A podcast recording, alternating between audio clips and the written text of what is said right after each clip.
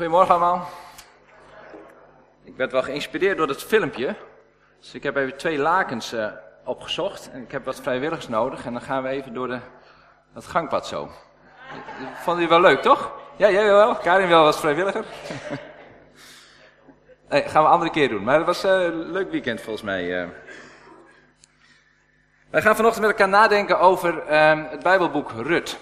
En voordat we dat doen, wil ik graag een zegen bidden over de dingen die we met elkaar gaan horen en waar we mee bezig zijn. Ik wacht even tot Katrine zit. Oh, en de drummer.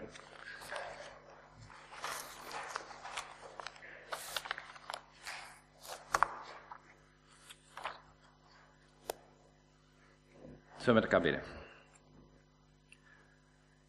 Vader in de hemel, dank u wel dat we uw woord hebben, waar we uit mogen lezen. Dank u wel dat uw geest hier is.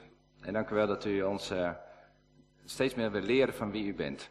En zo uh, willen we onze harten openen, willen we onze oren openen en luisteren naar wat u te zeggen hebt. Wilt u spreken tot ons? Uh, door de dingen heen die uh, gezegd worden, door de gedachten heen, door het avondmaal wat met elkaar vieren. Zodat we ehm, u kunnen loven en prijzen ook in de komende week. In Jezus' naam. Amen. Zoals ik zei, we gaan het hebben met elkaar over het uh, boek Rut. Uh, het boek Rut is niet zo'n heel dik boek, dus uh, we zouden met elkaar helemaal kunnen lezen, maar dat is dan een beetje te veel van het goede. Dus ik ga een klein stukje daarvan lezen. En eh, straks is er ook een klein filmpje die het vervolgverhaal laat zien. Dus zo wisselt dat een klein beetje af. Ik zal eerst even kijken, hoe ik, waar, waar, moet je dat boek Rut nou plaatsen? misschien moet je ook even bladeren in de Bijbel van waar, waar staat het nou precies. Het, het staat ergens bij Joshua, Richteren, Rut. En dan heb je psalmen. Dat zit in de, uh, om, om het even te plaatsen, het volk Israël is op een gegeven moment in Egypte. En dan trekt het door de woestijn richting het beloofde land. En dan komt het aan het oosten uh, daar binnen. En dan uh, heb je natuurlijk Mozes, die heeft het volk Israël door de woestijn geleid. En dan komt Joshua. En Joshua die brengt het volk door de Jordaan in het beloofde land. En dan gaan ze allemaal hun eigen plek innemen in dat beloofde land. En dan is er eigenlijk niet echt een goede opvolger voor Joshua. En dan heb je de tijd van de richteren breekt aan. Ook wel de rechters genoemd. En dat zijn, zijn er een stuk of twaalf. Ik heb wat namen opgeschreven die je misschien kent. Gideon, Deborah, Simson. Dat zijn richters. En die zijn, soms zijn dat uh, strijdige richters. Dat zijn militairen om het maar zo te zeggen. En soms zijn het bestuurders. Die in bepaalde noodgevallen de, de leiding nemen over heel Israël of een deel, een deel daarvan. Dus het is zeker niet de koningen. Het is voorafgaand aan de koningen. Dus Joshua, dan heb je de hele tijd de richteren. En dan gaat het volk roepen van willen een koning hebben. En in die tijd van die richters speelt dit verhaal van Rut en van Naomi speelt dit af. Dat is ongeveer 1200, 1100 voor, uh, voor Christus. Dus dat is wel zo'n 3000 jaar geleden dat dit verhaal zich heeft uh, afgespeeld. Dus het is ook niet zo heel gek om dat boek Rut te vinden in Joshua, Richteren, Rut en dan Samuel. Want Samuel is degene die de koning gaat uh, benoemen. En het is een donkere tijd in de geschiedenis van Israël. Niet zozeer omdat het, uh, dat er weinig licht is, maar het is een, een, tijd waarin iedereen doet wat goed is in zijn eigen ogen. Dus het gaat echt op en neer. Als, als God, God aanbidden, dan gaat het goed, maar heel vaak gaat het ook fout, omdat zij denken, nou, we, we weten het zelf wel ongeveer. Het beloofde land is binnen, het is allemaal goed voor elkaar, we, we hebben God niet meer nodig, we redden onszelf wel. Nou, betekent niet dat het economisch slecht ging met Israël. Dat, dat is het niet, maar wel dat het uh, op geestelijk gebied uh, vaak niet goed ging. Nou, daar speelt het verhaal van Rut zich af. En als je het boek Rut doorleest, dan zie je heel, heel, zeker in het begin gaat het vooral over ellende, over armoede. Over een vrouw die haar man kwijtraakt en in de armoede is een vluchteling gaat worden en naar een ander land toe waarin mensen uit ander land, Rut in dit geval, weer in het beloofde land komt. Armoede troef. En het, als je vroeger in de armoede was, dan had je geen bijstand. En als je weduwe was, dan had je niet de algemene weduwe en wezen. Nee, en de AOW had je ook niet. Um, je was echt afhankelijk van hoe mensen met je omgingen. Maar gelukkig is aan het eind van het verhaal is er een draai. Nou, daar gaan we het met elkaar over hebben. En ik wil met jullie eerst de eerste vijf versen lezen uit uh, Rut 1. In die tijd dat de rechters het volk leidden, dus dat waren die richters, brak er een hongersnood uit in het land. Een man trok daarom met zijn vrouw en zijn twee zonen weg uit Bethlehem in Juda om een tijd lang in de vlakte van Moab te gaan wonen. De naam van de man was Elimelech, die van zijn vrouw Naomi en zijn twee zonen heten Machlon en Kiljon. Dit waren Efratieten uit Bethlehem in Juda. Toen ze in Moab waren aangekomen, bleven ze daar als vreemdelingen wonen.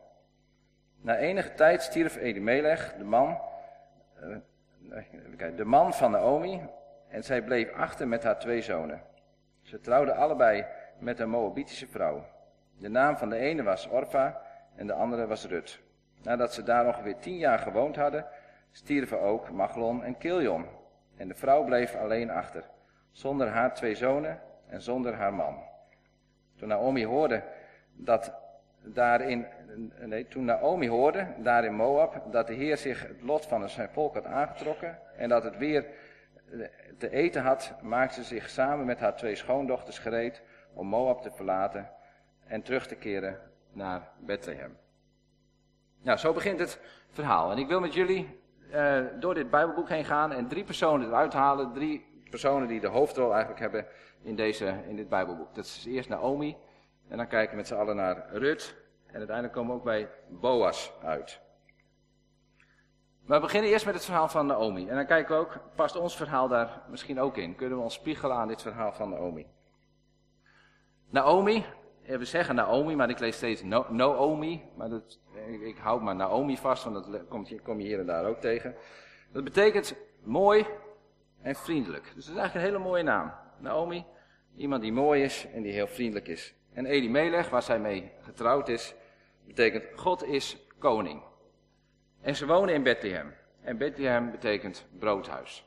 Dus als je zo dit op een rijtje zet, het begin van hun leven, een lieflijke vrouw met een man die zegt, mijn God is koning, en ze wonen in Bethlehem, daar waar het goed is, denk je, ja, dit is een heel mooi verhaal. Dit begint heel goed.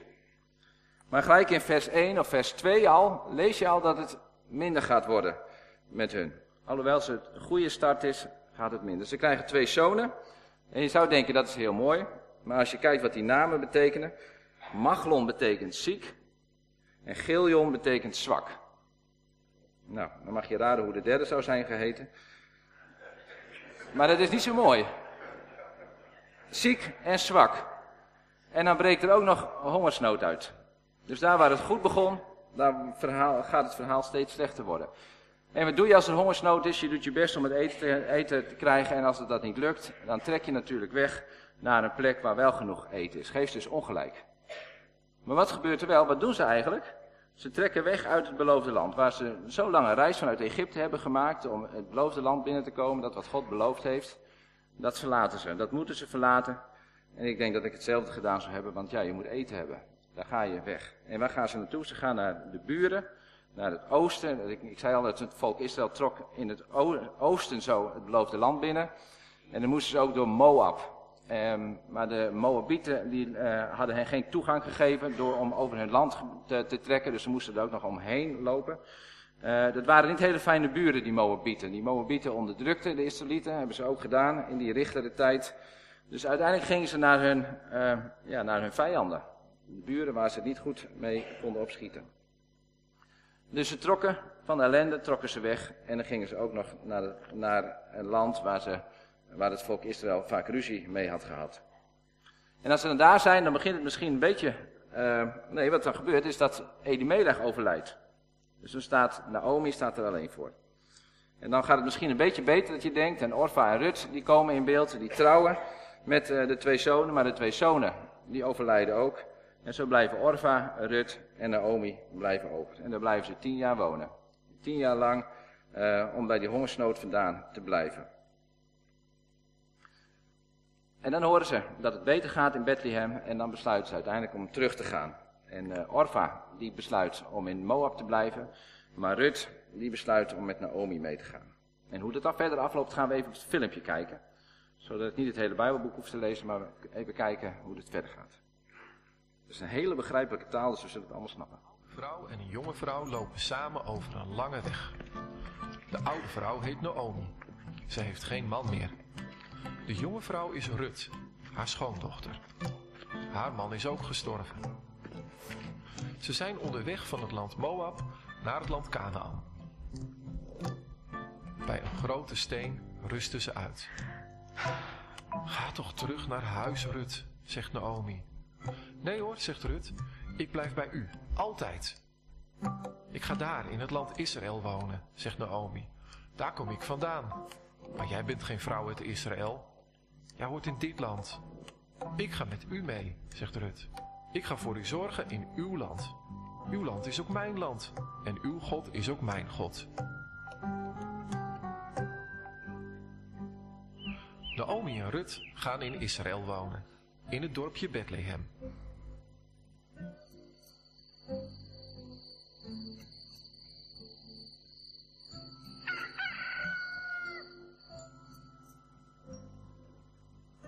Maar ze zijn arm.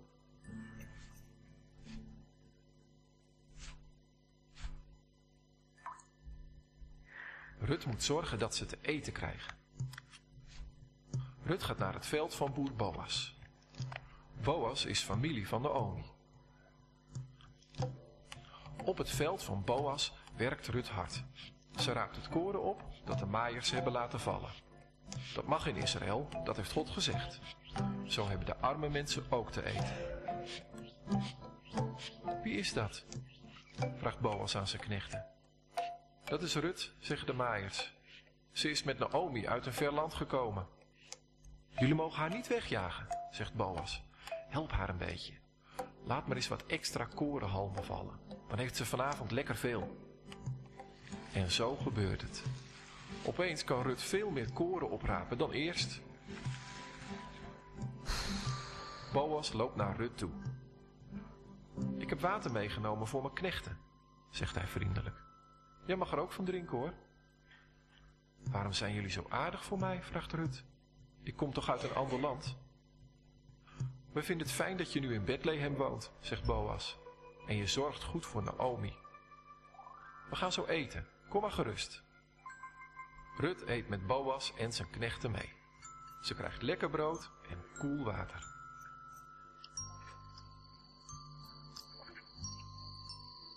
Als ze s'avonds naar huis gaat, heeft ze genoeg te eten bij zich voor haarzelf en Naomi.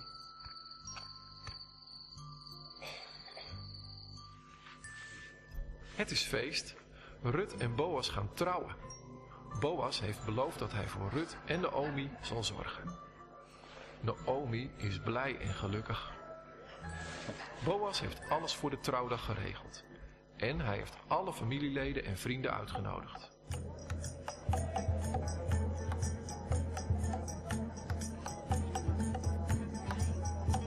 Iedereen is gekomen. Samen vieren ze een vrolijk feest.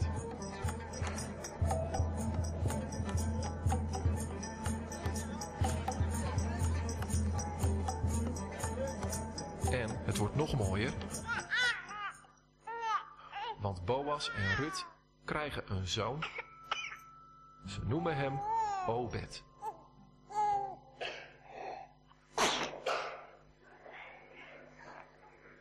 Nou, dit is een filmpje. Je kan het voorlezen, maar het is best een klus om een passend filmpje te vinden, moet ik zeggen hoor. Dat moet ook nog in een paar minuten zijn, of je krijgt hem in het Engels, of je krijgt een hele uitgebreide. Of je krijgt een hele degelijke, en daar krijg je nou ook al een beetje kriebels van. Dus, en deze, ik vond hem wel grappig. En vol, volgens mij snapt iedereen hem ook, dus dat scheelt ook. Dus we weten in ieder geval hoe het verhaal afloopt. We kennen nu het hele verhaal van, uh, van het boek Rut. Um, um, en het filmpje begon bij dat uh, Naomi en Rut uh, daar zitten. En dat Rut zegt, ja maar ik ga met, met, met je mee. Ik ga met u mee. En vandaaruit pak, uh, pak ik het ook nog weer, even op. Want we hebben het over Naomi immers. Hè, het verhaal van Naomi. Um, en dan komt zij terug in Bethlehem. En dan um, gaat ze reflecteren op hoe het geweest is. En dan zegt ze eigenlijk tegen de mensen om haar heen. Noem mij maar geen Naomi meer. Noem mij maar Mara. En dat betekent bitter. En dan heeft ze een paar teksten waarvan ik dacht van zo, dat zeg je, daar zeg je nogal wat. Vers 21, daar staat, de Heere heeft me met lege handen laten terugkeren. En dat is in feite zo. Ze is met Elimelech en met twee zonen is ze weggegaan en ze komt met lege handen, met Rut, maar dat zegt ze dan niet bij, komt ze wel terug. De Heere heeft zich tegen mij gekeerd. Zo, Wat een uitspraak. De Heer heeft zich tegen mij gekeerd. De Heer heeft me kwaad gemaakt. Dus ze is niet vol lof. Ze heeft geen loflied over God, maar ze is teleurgesteld in God. Ze is misschien ook wel boos, boos op God. Het bijzondere is ook, ze laat God niet los. Ze klaagt hem dan wel aan en ze, ze roept van, hé hey, heer, wat heeft u nou allemaal gedaan? Um, en ze, het is in een situatie terechtgekomen waarin het uitzichtloos is, uh, waarin het niet goed is. En ze geeft God de schuld. Ze zegt, nou, mooi bol, waar bent u nou eigenlijk? En als we bij Naomi gaan kijken van wat, wat, wat herkennen we ons ervan in, misschien herken je niet in de hele diepe ellende die Naomi heeft meegemaakt. Het heeft natuurlijk heel veel erge dingen meegemaakt. Maar misschien herken je wel in, in haar reactie, in haar uh, reflectie erop. Dat je naar je eigen leven kijkt en dat je soms in periodes zit waar je denkt van, heer, waar bent u nu dan? Hoe zit het nou eigenlijk? Ik heb u geloven en geprezen en in het begin was ik heel erg enthousiast, maar als ik nu kijk wat er in mijn leven gebeurt, dan is er keer op keer is er ellende en is er verdriet. Mensen om mij heen, die genezen misschien, maar ik blijf ziek. Hoe is het nu? Heer, waar bent u nu? Wil je wel uitroepen, net als die psalmdichters dat soms ook roepen. Heer, waar bent u? Ik zie u niet. Maria heeft psalm 103 gelezen met een psalm van hoop. Uh, maar dat is niet de tekst die Naomi zou, zou onderschrijven op dat moment. En misschien ook wel niet de tekst die jij op dit moment onderschrijft. Je denkt van, heer, waarom zit ik nu in de ellende? Hoe, waar bent u? Nu ik u hard nodig heb, nu bent u er niet. En eigenlijk vind ik het ook wel mooi dat zo'n verhaal ook gewoon in de Bijbel staat. En als je goed doorzoekt door de Bijbel, dan kom je steeds meer van dit soort verhalen tegen. Dat zijn niet allemaal succesverhalen. Dat zijn niet allemaal verhalen hoe geweldig het is om God te leren kennen en hoe mooi het allemaal is als je uh, naar de dienst toe gaat, hoe mooi het is om lofprijzen en aanbiddingsliederen te zingen. Nee, in dat soort situaties zitten we lang niet altijd. Soms wel, en soms te midden van de ellende kunnen we nog roepen en, en loven en prijzen.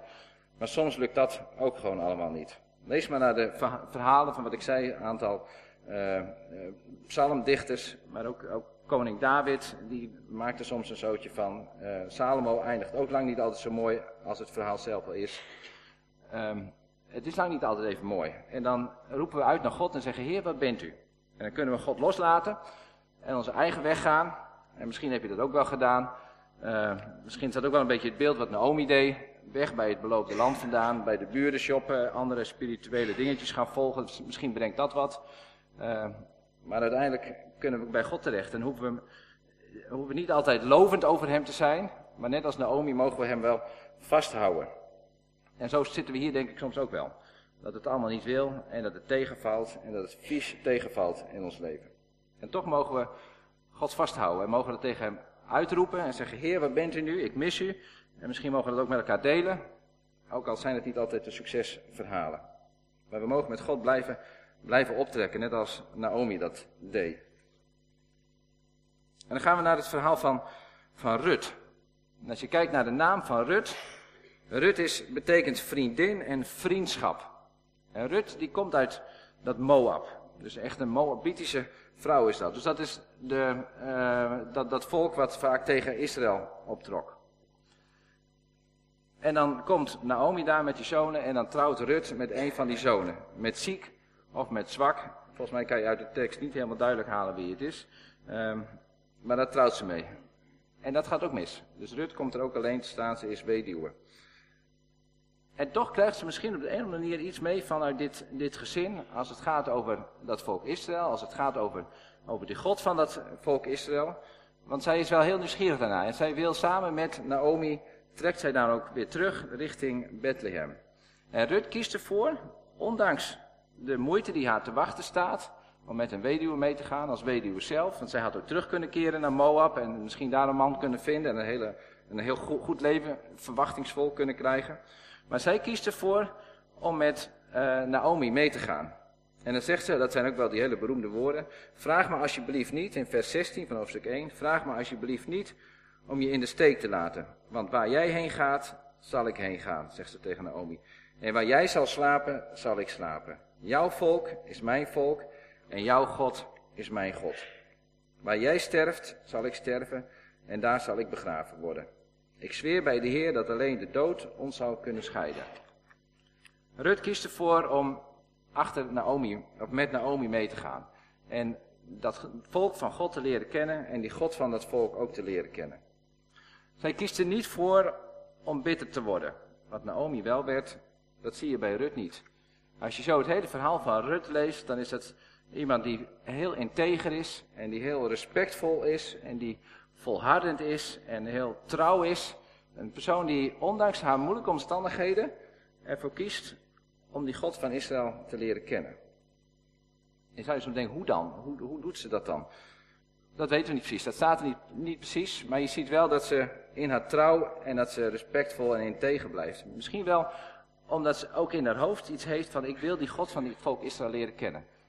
En als ik naar het broodhuis toe ga, dan zou daar vroeg of laat toch ook weer brood moeten zijn. Misschien is dat wel haar motivatie om juist mee te gaan, omdat ze weet, er is meer te halen dan in Moab.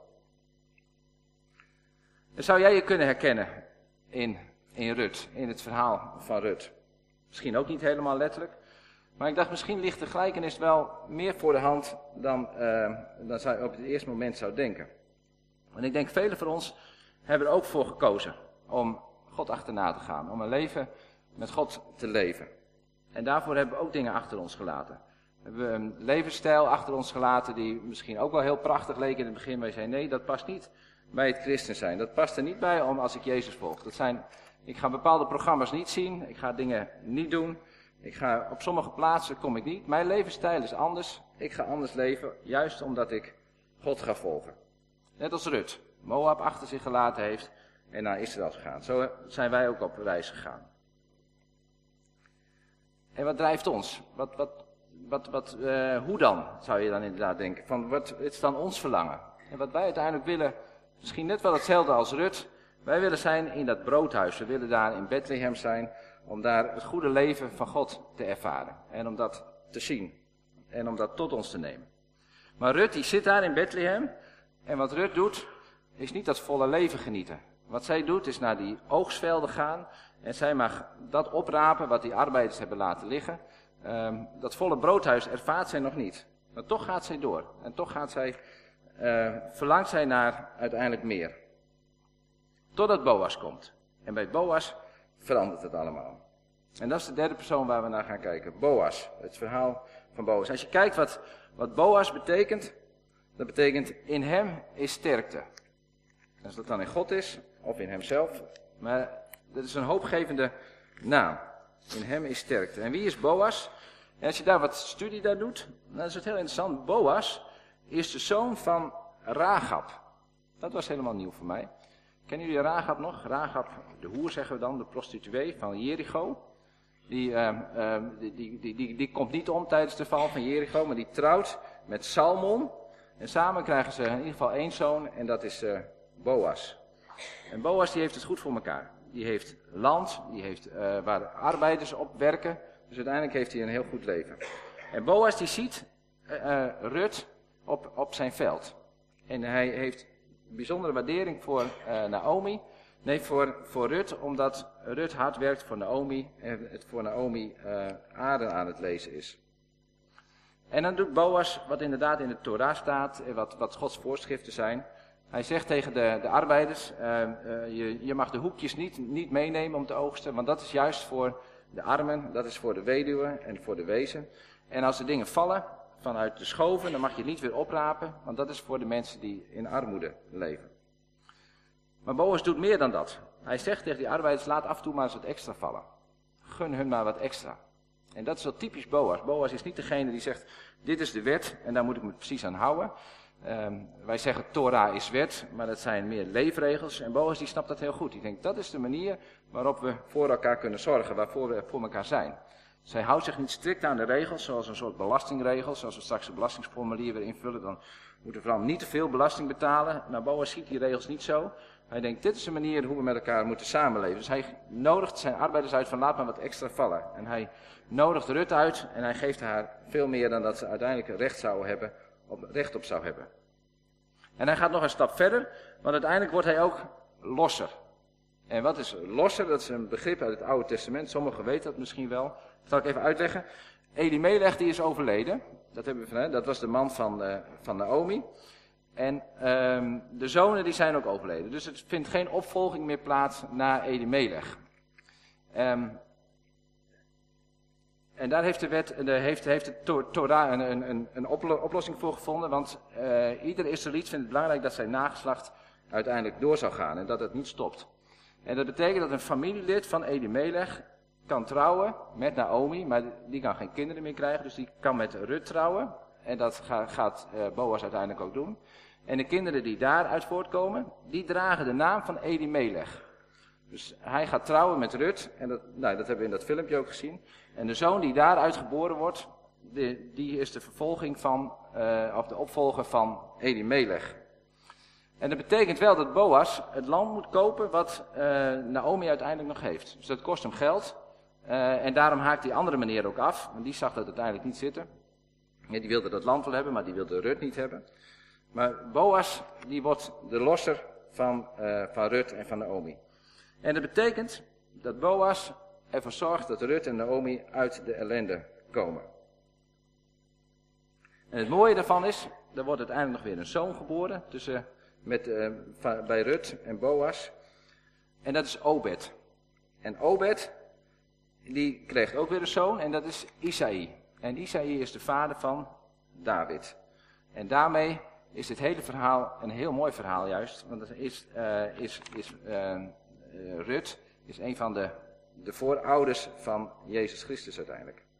En Rut krijgt ook een plekje in Matthäus 1 vers 5, waarin het geslachtsregister staat van, van Jezus Christus.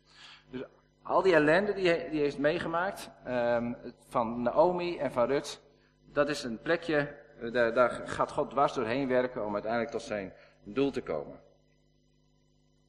Herkennen we ons ook in Boas? Nou ja, ik dacht, wie zou er eigenlijk geen Boas willen zijn? Boas, die, uh, heeft het allemaal goed voor elkaar.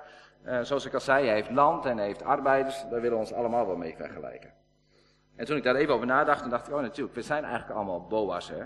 Want als je over deze hele wereld kijkt, dan zijn wij, eh, behoren wij tot de 5% rijkste mensen van deze wereld. Dus eigenlijk zijn we allemaal die boa's. Nou, doe er maar mee wat je ermee wil. Um, en boa's, die, um, ik even de draad niet kwijtraken.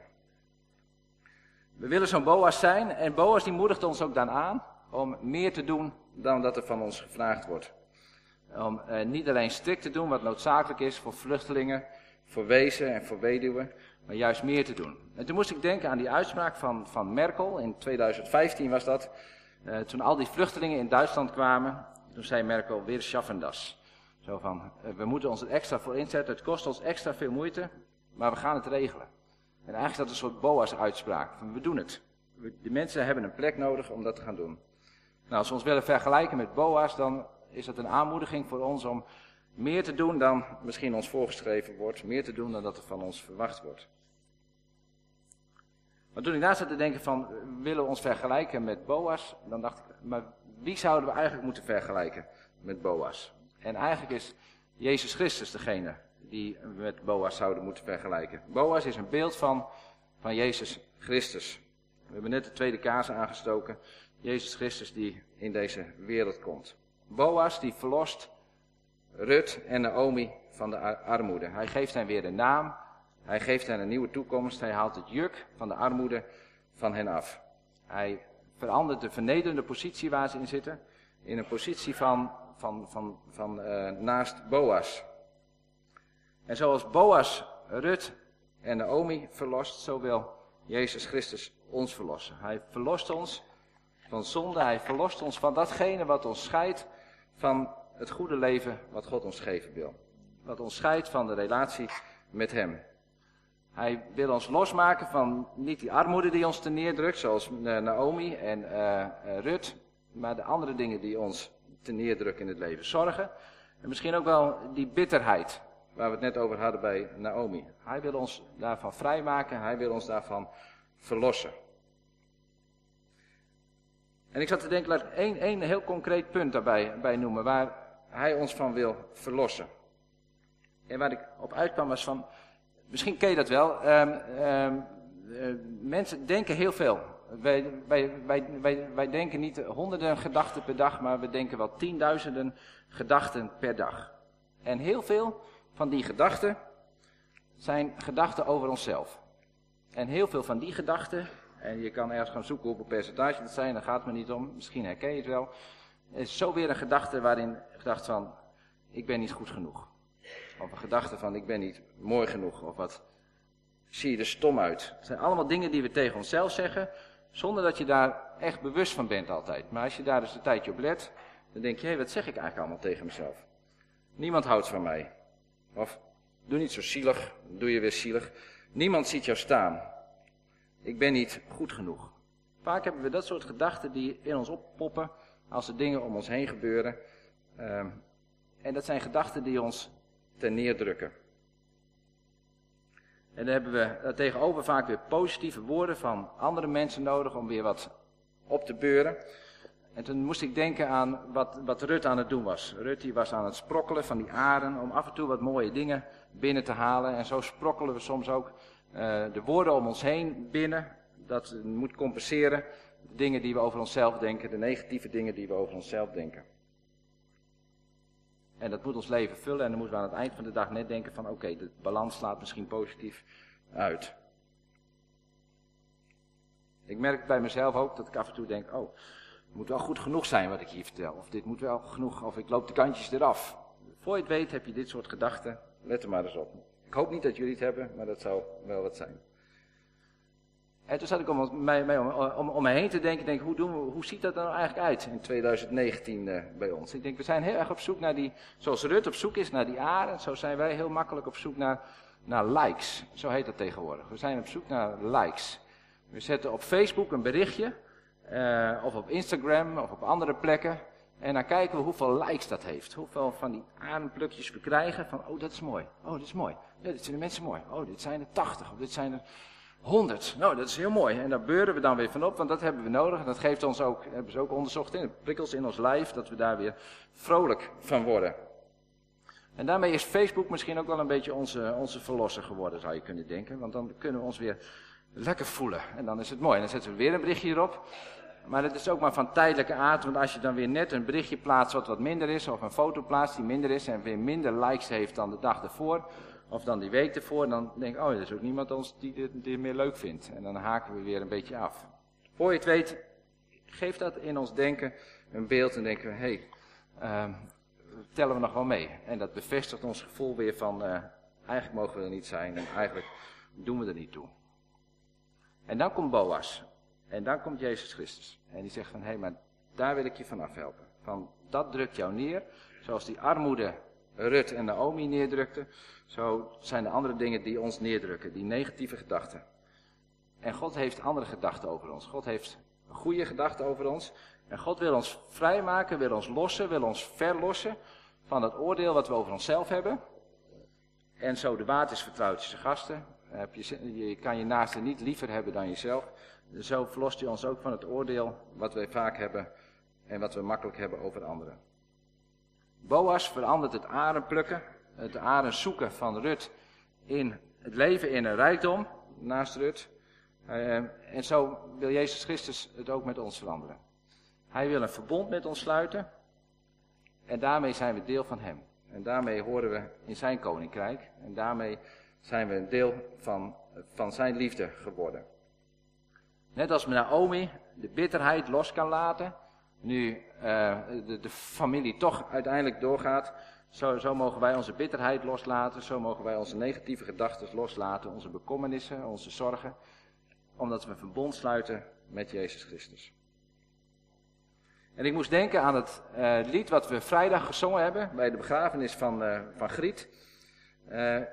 en dit lied had zij zelf ook uitgekozen en ik denk, ja, zij heeft het misschien ook heel goed begrepen. Het is een heel oud lied uit Johannes de Heer of Glorieklokken. En het gaat zo. Ik ben een koninklijk kind, door de Vader bemind. En zijn oog rust zo teder op mij. Als de dageraad straks gloort, de bazuin wordt gehoord, roept hij mij om te staan aan zijn zij. Nou, dat zijn nog eens woorden, nog andere woorden dat we tegen elkaar zeggen. En dat andere couplet wilde ik ook uithalen. Ik ben een koninklijk kind, niet slechts dienstknecht of vriend. Ik ben gekocht met het bloed van mijn Heer. En dat bloed geeft mij recht meer te zijn dan een knecht. Ik ben Gods kind, dat verblijdt mij zozeer. Ook nog een rijm in deze Sinterklaasactie. Nou. En zo gaan we richting avondmaal. En zo, zo nodigt God ons uit om aan het avondmaal ook mee te doen. Hij nodigt ons uit aan, aan zijn tafel. Om daaraan deel te nemen. En misschien denk je wel van ik ben niet goed genoeg om aan het avondmaal mee te doen. Eh, kijk eens wat ik afgelopen week allemaal fout gedaan heb. Kijk eens wat ik allemaal tegen mezelf zeg. Maar God zegt, daar heb ik geen boodschap aan. Want ik wil een nieuw verbond met jou sluiten. Jezus sluit, heeft zijn leven voor jou gegeven. En daarmee ben je deel van hem. En daarmee mag je leven in zijn koninkrijk, mag je volkomen van zijn uh, liefde en van zijn trouw. De uitnodiging voor dit, dit avondmaal is al betaald. Het ticket is betaald en je bent vrij om aan dit tafel mee te doen en te delen van zijn liefde en van wat hij voor ons gedaan heeft. En misschien is de boodschap van vanochtend wel, stop met, met, met, met adem plukken van de grond om te zoeken hier en daar. Maar ga in dat koninkrijk staan, ga je dat verbond aan met Jezus Christus. En hij wil jou en hij wil mijn leven vullen uh, met zijn liefde. Dat je er mag zijn en dat het goed is en dat je goed genoeg bent. Dat betekent niet dat je de loterij gaat winnen. Dat betekent niet dat er geen ellende meer op je weg komt. Maar dat betekent wel dat je te midden van die problemen waar je in zit, of waar je misschien nog in komt, mag weten dat God je ziet. En dat Hij met jou verder gaat. Zullen we eerst bidden met elkaar. Ik wil u bedanken, Vader in de hemel, dat u ons ziet door Jezus Christus heen. En dat u goede gedachten over ons hebt. En dat u van ons geniet. En dat u uh, ons zoveel wil laten delen vanuit uw liefde, vanuit uw koninkrijk. Heer, dank u wel dat we door Jezus Christus deel mogen hebben aan dat verbond en daarin bij u aan tafel mogen zitten. Heer, dank u wel dat we avondmaal mogen vieren, om dat steeds weer tot ons door te laten dringen. U zegt, doe het zo dikwijls als je samenkomt, en deel het brood en drink de wijn. Heer, en we doen het misschien niet, eh, we doen het niet elke zondag, maar we willen ons er wel steeds aan herinneren. Dat u een verbond met ons sluit en dat we met u op pad zijn. En dat u van ons geniet en dat u een mooie toekomst voor ons hebt liggen. Heer, dank u wel dat we zo ook in dat lied van Griet uh, van de Veen ons daaraan mogen herinneren. Heer, en zo willen we een zegen bidden over dit avondmaal. Een zegen bidden over het brood en over het wijn. Heer, wilt u daarin in onze harten uh, uw liefde in uitwerken. In Jezus' naam. Amen.